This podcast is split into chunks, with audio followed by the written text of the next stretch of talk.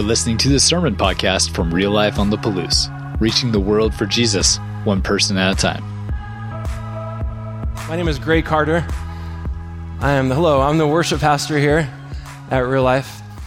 Uh, today I got to share and teach um, as we kind of transition into our new series. Next week we start a new series about the essentials of what it means to be a Christ follower. Uh, but today I get to talk about the power of praise and about the meaning of worship. And it's kind of obvious, right, for the worship guy to talk about worship. A little too obvious. Uh, recent, recently, someone asked me, they said, Greg, why do you always talk about worship? Like, why do you always bring it back to worship? All your analogies, your metaphors, your stories. You know, even if you're preaching about something else, you always come back to worship. And uh, they also said, um, they asked, why don't you just talk about the topic at hand and not talk about worship for once? And for me, I, I wonder how you can read through the Bible and not see worship just all throughout. It's expressed in all kinds of different ways. Expressed through singing, through instruments, through dancing, but also just expressed through the lives that are poured out as an offering of praise. You know, when, when you read the Bible from front to back, it's full of stories of lives of people who show us what it is to worship. Sometimes it's just through a heart that's surrendered, a life submitted, an act of adoration, through our faith and trusting in God. And we see that through all throughout Scripture. You know, I think of the, uh, the sinful woman in Luke chapter 7. There's this, uh, there's this woman, they call her a woman of the city. She's immoral, she's a sinner. And uh, in Luke chapter 7, she finds out about Jesus and she's overcome by his forgiveness, by his grace and his mercy, and his compassion, and his love. And she crashes this party and she falls at the feet of Jesus. She bows before him. She pours out all of her perfume at his feet. There's tears coming down her face. And there's no music involved but it's this expression of extravagant worship. There's a sense of adoration and reverence, bowing before Him. I think about, in the Bible, I think about the, the wars and the battles in the Old Testament. The ancient Israelites would go to war with weapons, but also with weapons of praise. They would sing songs, they would play instruments, they would lift their hands, they would shout. They would worship God through music, but also through their life, surrendered, trusting in God, and even the most difficult battles of their life. And obviously, in the Bible, I think about David. King David, he was a king of Israel. He was called a man after God's own heart. But there's music, there's worship, there's praise all throughout his story. It was interwoven into the fabric of who he was. He was playing instruments, he was writing songs, he was playing the harp, he, when he became king, he hired hundreds of musicians and, and uh, assembled this orchestra of nonstop worship. In his tabernacle, there was 24 7, 24 hours a day, seven days a week, for 33 years, nonstop praise. A lot of times you can read the story of David and skip over the fact that there's music, there's worship, there's praise all throughout. But David didn't just praise with music, he prayed with his life surrendered, trusting in God, bowing before him as the king of every king. So, yes, when I look at Scripture, I see worship all throughout, sometimes with music, sometimes through song and dancing, but often it's just through the lives that are poured out as offerings of praise, these living expressions of worship. And in the Bible, when you read, when you read the word praise, it actually could be a number of different Hebrew words. You know, in our English translations, we often read the word praise, but it could some, in the original Hebrew language of the Old Testament, it could sometimes uh, be one of seven different words for praise. So when you look under the hood of the English language, there's all these different meanings, these different shades, different flavors that add dimension to different expressions of worship. You know, it's just like weeks ago, Logan, our worship pastor, taught about the four different words for love, the four Greek words for love. You know, we read the word love, but in the Greek it could have been storge or philia or eros or agape. And in the same way, when we read our Bible in the English, we often just see the word praise, but it could have been seven different Hebrew words, all with different meanings that bring a depth to our experience and our understanding of worship. And so today we're going to talk about those seven words, the seven Hebrew words for praise. And I'm hoping that um, it'll deepen our collective understanding and experience of praise and worship. Are you guys ready for this? Let's do this. Yada. I want to start off with yada. Yada. All throughout the Old Testament, and through the Psalms, David would use this word to represent lifting your hands in praise. Extended hands. To shoot your hands up in the air during worship is yada. Psalm 118 says, You are my God, and I will praise yada you. You are my God, and I will exalt you. Give thanks to the Lord, for he is good, his love endures forever It's that yada, lift your hands as an outward expression of worship. Uh, this is not a charismatic thing to lift your hands. It's not a Pentecostal thing. It goes all the way back to the ancient Israelites, to King David. And I've heard stories of people coming to real life and they walk into our worship service or our worship night and they see people lifting their hands and I've heard stories of people coming in kind of being weirded out by it at first. They're not sure what to think about it. Maybe they came from a different tradition, a different denomination. And I understand this. I grew up in a Baptist, small Baptist church. Until the age of 10, we went to this Baptist church in, in California. We sang out of the hymn book. There was a lady who played the organ or the keyboard. You know, we sang with four part harmony. We sing all four verses of every hymn. It was reserved, conservative, it was reverent, but there was no outward expression of worship. Uh, maybe the most exciting thing that would happen is we would get to hear a special. Do you guys know what specials are? This is when uh, maybe a, a lady, maybe a soprano with a perm and a, a floral dress would sing a song accompanied by backing track, and maybe that was the most exciting thing that happened in worship. But even as we all sang, you know, no one lifted their hands, um, and how could we? We were holding a hymn book. Years later, I went to this um, retreat up in the mountains of California, and there was about 200 people there from all different churches all different denominations. And Chris Tomlin was there. Uh, if you don't know him, he's one of the uh, modern worship songwriters of songs that we still sing. Chris Tomlin was there in the small retreat. This was before he was too well known. And this is where I first heard the song, Here I Am to Worship, and other songs that we still sing. But at this retreat, at this worship retreat, uh, people were lifting their hands during worship. People were bowing on their knees during worship. There was spontaneous singing during the time of worship. Just singing out from an overflow of your heart in the moment, not pre written, not pre rehearsed. Spontaneous singing. And there was moments that were uncomfortable for me at first. It was new. It was not what I experienced in the small Baptist church. You know, it made me think about what is worship. And I questioned for a long time what is worship and what isn't it? And why was I uncomfortable? You know, and for many of us, we come from different backgrounds, different denominations, different traditions, different worship cultures. And maybe you feel uncomfortable with some of the different outward expressions or just overall expressions of worship.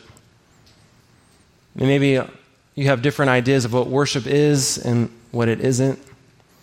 But what I like about these seven words is they open up our eyes to the rich history of how God's people have worshiped for thousands of years. These words also invite us to step out of our denominational conditioning and to step in to the ancient, infinite expressions of worship and praise. And that's what yada is. Yada, to lift our hands and worship and praise. It goes back to the time of David.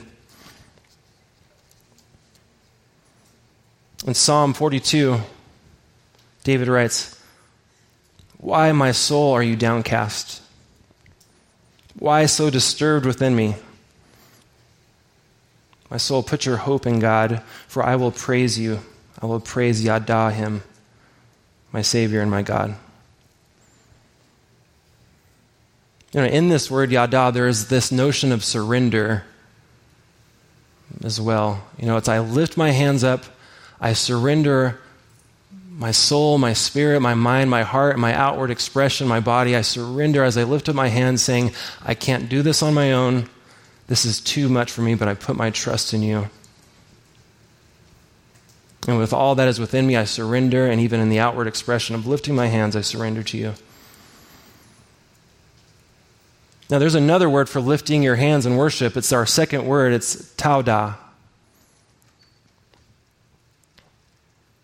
Tauda also, also means, it can uh, also mean to lift your hands, but this word is centered on the idea of thanksgiving, of being thankful of having gratitude in your heart for how God has taken care of you, for how He's provided, how He's always been faithful. But there's something interesting about this word. In it, there is this aspect of thanking God before the fact, thanking God for things not yet received. In Towdah, there is this aspect of thanking God before the breakthrough, before the answered prayer before the blessing.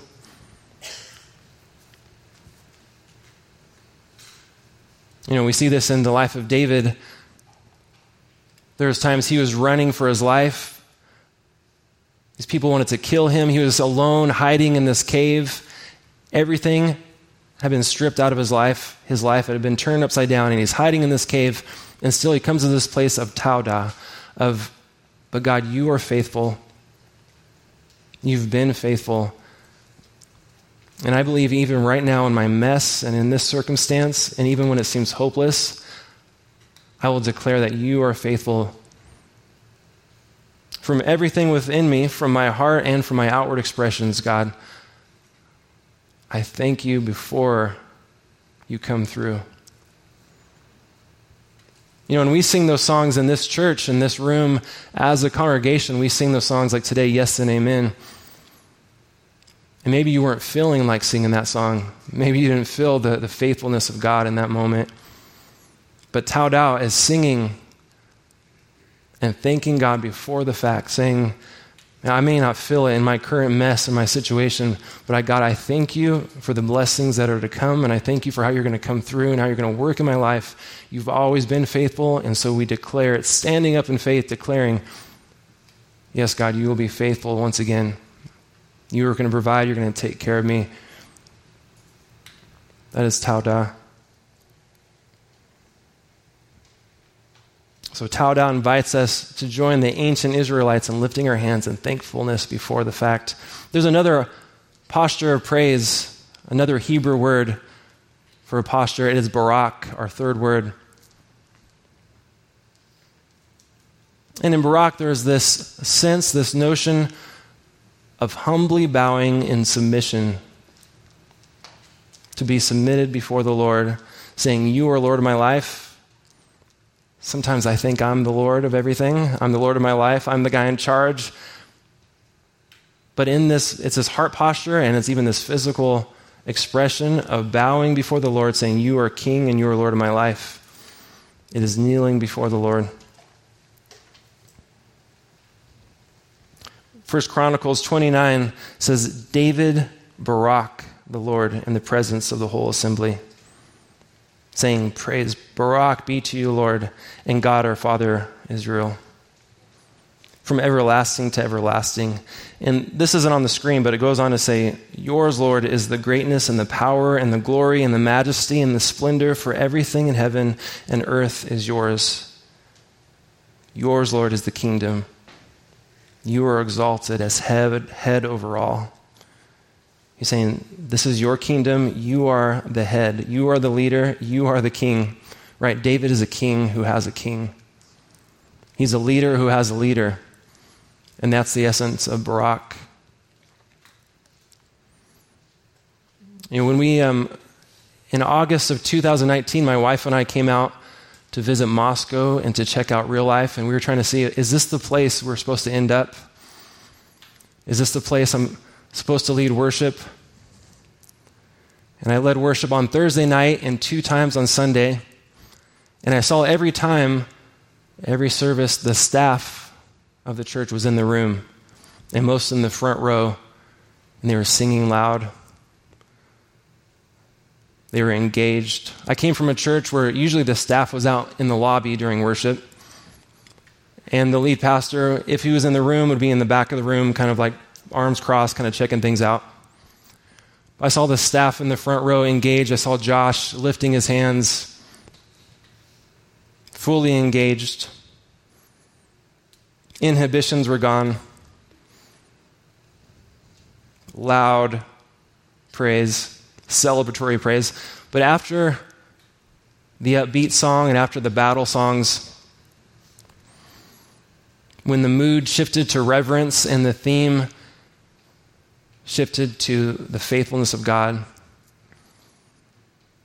we went into that third song, and I saw Josh bow to his knees during worship in this room, the only one doing it, bowing down.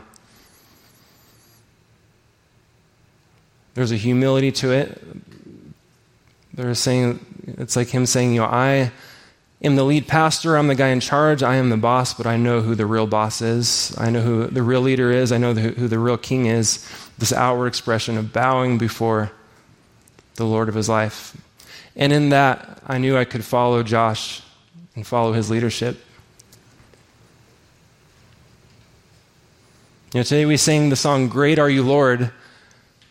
And in that, there is this heart posture of reverence, of awe, of wonder, and this heart posture really of bowing before the Lord, saying, You are so great. Yours is the kingdom. You are head and leader over all. That is Barak.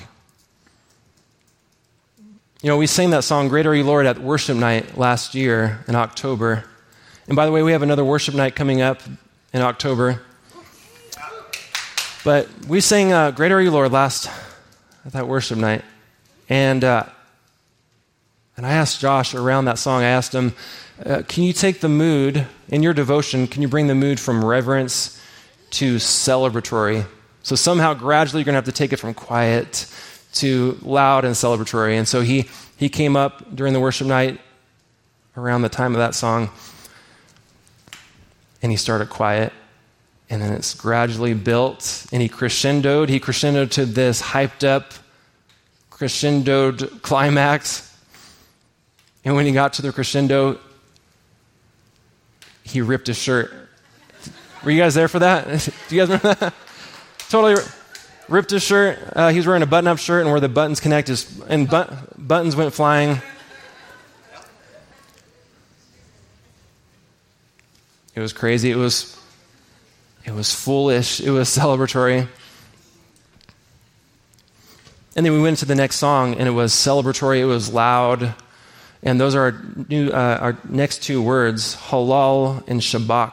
Halal means celebratory, celebratory, exuberant praise, crazy praise. Shabak is loud praise. Let's start with halal. Psalm 149 says, Let them praise Halal, his name, with dancing and make music to him with timbrel and harp. Again, this is fun praise. There's a sense, there's a notion to it that means to praise in a way that's clamorously foolish. It's letting uh, inhibitions fall away, self consciousness fall away, and just celebrating even foolishly. Uh, this is where we get the word hallelujah from. It's the word halal plus Yahweh equals hallelujah, and that means praise the Lord. But this is David, King David, dancing in the street. This is Josh ripping his shirt, ripping the buttons off his shirt. Halal. And again, that night, we went into loud Shabach praise. Next word, Shabach. Loud. This is the mighty shouts. This is the ear piercing roars. These are the battle cries. In, in Psalm, there's a psalm that says, uh, God ascends amid the shouts of his people. There's a story in 1 Samuel that says the army of Israel shouted so loud that it felt like the earth shook. This is Jericho praise, in which the walls of the enemy fall down because of the loud shouts and because the blasting trumpets and because the presence of the Lord ascending amid the shouts. Psalm 145 says, One generation shall shabak your works to another and shall declare your mighty acts. And there's something powerful about us all coming together as a church, as a body, lifting up our voices together in that Shabach praise. It's, it's usually it's the ear-splitting praise we usually only hear at a football game. But when I picture Shabach praise, I picture those battles of ancient Israel and how they stood their ground even when they felt overwhelmed by their enemy. They stood their ground and they shouted out and they played instruments and they sang and they lifted their hands. And when God delivered them from their enemies, they responded with halal and shabach. Now we've gone through, so far, we've gone through the words yada, toda, barak, halal, Shabak. Our next word, our next Hebrew word of praise is to, tehillah.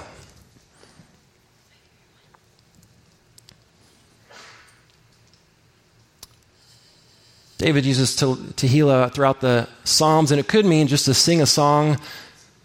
It could mean to sing a song from your heart to the Lord. But sometimes it means to sing a spontaneous song, an unprepared song, an unrehearsed song, just out of the overflow of your heart in that moment. This goes all the way back to the time of David. In Psalm 71, he says, My mouth is filled with your praise, Tehillah declaring your splendor all day long.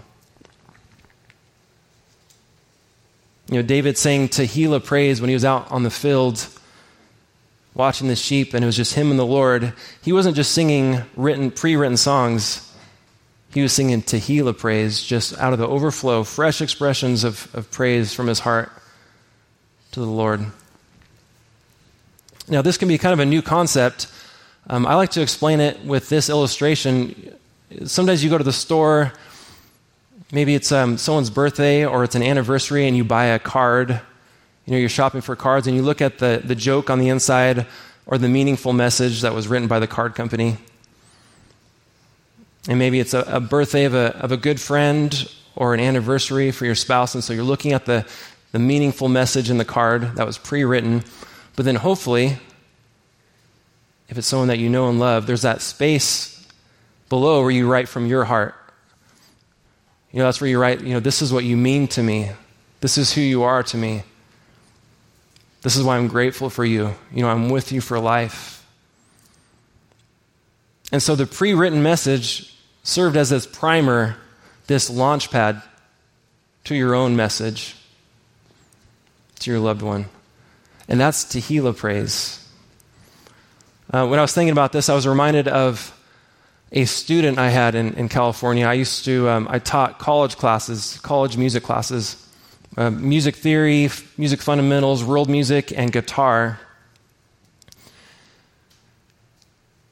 And I had this student one semester, we called her Grandma Jeanie. Grandma Jeanie. It was J E A N I E.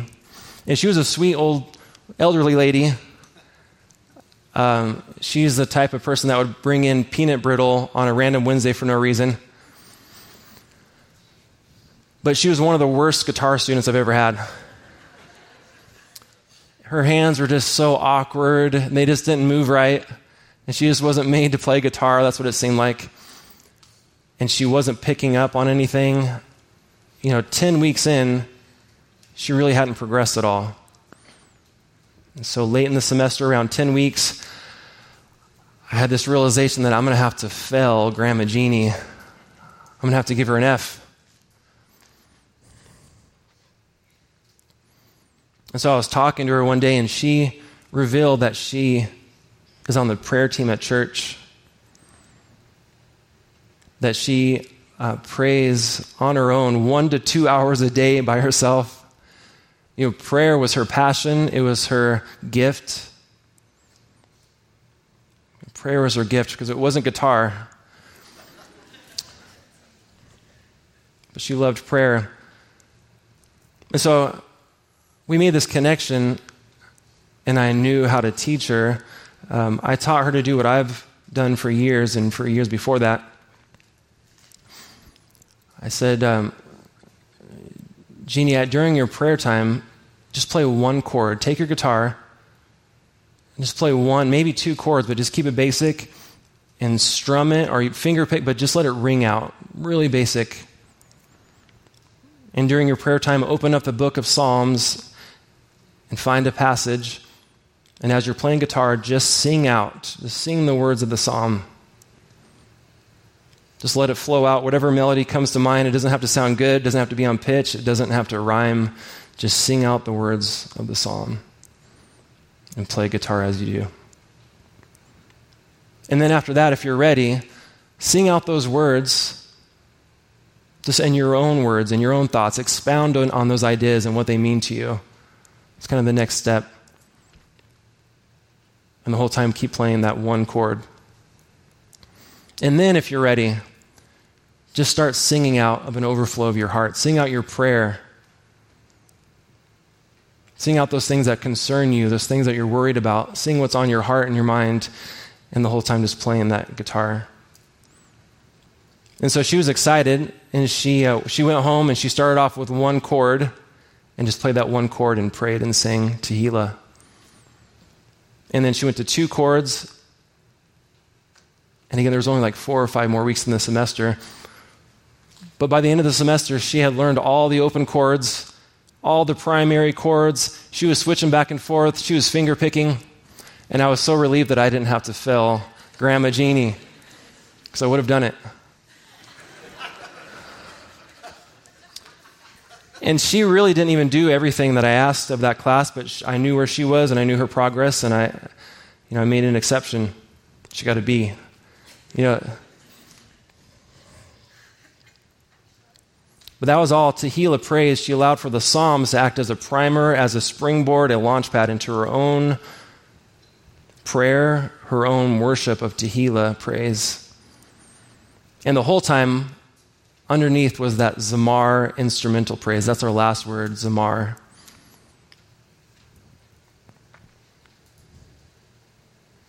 Now, Zamar can mean to sing and play an instrument.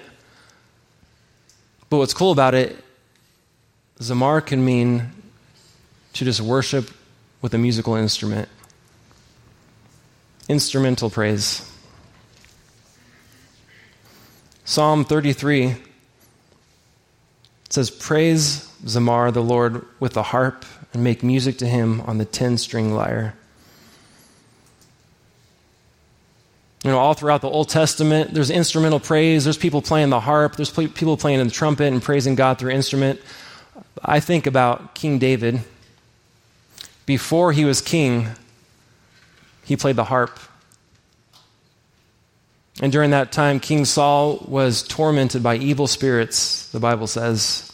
There was this dark cloud over King Saul that he was depressed, he was moody, he was cranky, something came over him. And so they said, Send for David and have David play his instrumental Zamar praise. And so David came in and just played on the stringed instrument. He didn't sing, he just played instrumental praise. And it said Saul was relieved of the things that tormented him. You know, the Zamar praise changed the atmosphere in the room, it changed the feel of the whole house. it calmed down whatever was bothering Saul.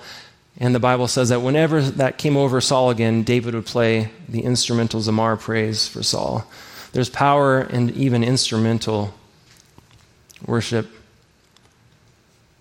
You know, what I thought about this, I was reminded uh, in my own life where Zamar praise came up. Uh, a couple years ago, my wife and I were going through a stressful situation. It felt like our life was being turned upside down, like things were being ripped out. There was a lot of stress and concern and anxiety and worry. And sometimes your kids can pick up on that. Your kid's going to absorb it. Somehow they take it on. You know, they may not know exactly what's going on. But our, our oldest daughter, she was 10 years old. She was having trouble sleeping at night. She couldn't fall asleep. She was tossing and turning. She was having panic attacks. You know, somehow she had taken on the heaviness of the worry and the stress. And even when she did fall asleep, she would wake up with panic attacks. And so I did, you know, the only thing I could think of at that point, I picked up the stringed instrument, uh, the guitar, and I went into a room at night and played instrumental Zamar praise. And it wasn't just background music. You know, I played prayerfully. I prayed like I played like I was going to war. I played with an awareness of the Holy Spirit on every note. I played with an awareness of the power of praise. You know, and I played until the mood shifted, until the atmosphere changed, until the heaviness faded. And sometimes it took over an hour, and this was night after night. It took over an hour or something, and that was fine. I just kept playing until the peace of God fell upon the room, and she was relieved of whatever tormented her. You know, there's power and even instrumental Zamar praise. You know, sometimes in this room during our worship sets, we have times of just instrumental interludes. You know, we're not singing, we're in between the songs, and there's an extended space where the worship team is praising God through their instruments. And it's a time for us all to, to pause and reflect and think about what we just sang. Uh, but there's a tendency for some of us to zone out during that time, to kind of look around and wonder when the next worship song is going to happen. Uh, but I would invite you, during those times of Zamar instrumental praise, I invite you to just stand in God's presence and to pause and reflect and think about what we just sang. And just pause and reflect and think about the Lord during those times of Zamar praise. We went through the seven Hebrew words for praise, you know, yada, towdah, barak, halal, shabach, tehillah, zamar. And As you think about these words, you know, maybe it's possible that a couple of them make you feel uncomfortable. You know, we talked about lifting hands in worship, bowing on your knees during worship, spontaneously singing during worship. Maybe some of those make you feel uneasy or uncomfortable. It makes you wonder and question what is worship and what isn't it. Maybe they seem too charismatic, too expressive. Maybe you're not ready to embody those expressive you know, postures of praise you know, God would say, that's all right. God knows where all of us are at, and we all worship in different ways. But I think we're all called to grow in our expressiveness in worship. We're all called to grow in our expressions of praise. And for some of you, as you think about these words, you might think they're just musical terms for people who are inclined to music. uh, for people who connect to God through music. But I would say the essence of all seven of these Hebrew words are not confined to this time, to this worship service. They're not confined to the church building or to music or to worship. I think these seven words call us to be living expressions of worship, expressed in a multitude of different ways. You know, for Yada, there is a sense of surrender, and so we say we surrender every part of our life, musical, in a musical way or not. We surrender to you, Lord. In Towdah, there's that sense of we thank you, Lord. We have a grateful heart, and we thank you for things that we have not yet received. In Barak, there is a sense, an essence of bowing every part of our lives, not just during music and not just during worship, but as our life bowing in humble submission before the King of Kings and the Lord of our life. In Halal, we were reminded to celebrate our testimony, our story, what God's done in our life. We are called to celebrate and to express that in our lives, not just in music.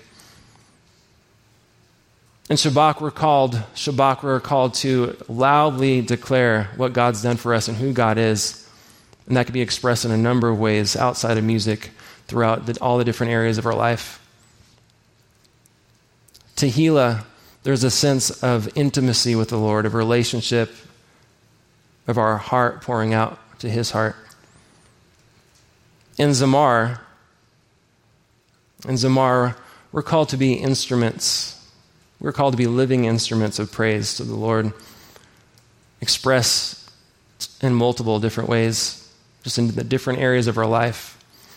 You know, I think in all these words, they remind us to live a life saturated in worship. You know, that we would be living expressions, that our lives would be an offering of praise. And it's the kind of praise that goes beyond a song and transcends beyond a building and beyond a worship set and beyond a denomination. We're called to live a life poured out as an expression and an offering of praise. We're about to worship through communion. Let's get our elements ready.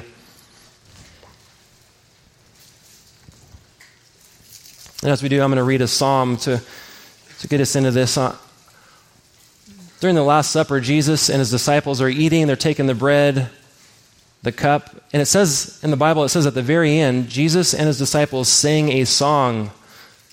They worship together. And scholars happen to know that Psalm 118 would be the last song you would sing at a Passover meal. And so, as Jesus is sitting with his disciples for his last meal and he's on his way to the cross, they sing Psalm 118. They sing it out. It says, You are my God, and I will praise Yada you. And again, Yada. In Yada, there's that sense of surrender. And all throughout the psalm, over five times, it's that surrender praise. Jesus is singing, You are my God, and I will exalt you. Give thanks to the Lord, for he is good. His love endures forever. And we're about to take communion. This is if you're a follower of Christ and we remember the Lord together. The Lord Jesus, on the night he was betrayed, took bread, and when he had given thanks, he broke it and said, This is my body, which is for you. Do this in remembrance of me. Let's remember him. And in the same way, after supper, he took the cup, saying, This cup is the new covenant in my blood. Do this whenever you drink it in remembrance of me. For whenever you eat it, this bread and drink this cup, you proclaim the Lord's death until he comes. Let's remember him. Now let's pray. So, God, I do. I pray that we would be living expressions of worship, that it would manifest in different ways, not just in music that in our life there would be there'd be a sense, a reflection of bowing down before you and saying you are Lord and King of our lives. That there would be a sense, a reflection of surrendering every part of our life. that we would, we would have grateful hearts and thank you before the fact, that we would loudly declare who you are, that we would celebrate all that you've done for us. I pray that we would have an intimate relationship that steps beyond the confines of structure and pre written prayer and song. And I pray that we would always remember to pause and reflect and remember who you are, and that we would be instruments of praise, that our lives would be poured out as an offering of praise. Lord, we thank you. It's in your name we pray. Amen.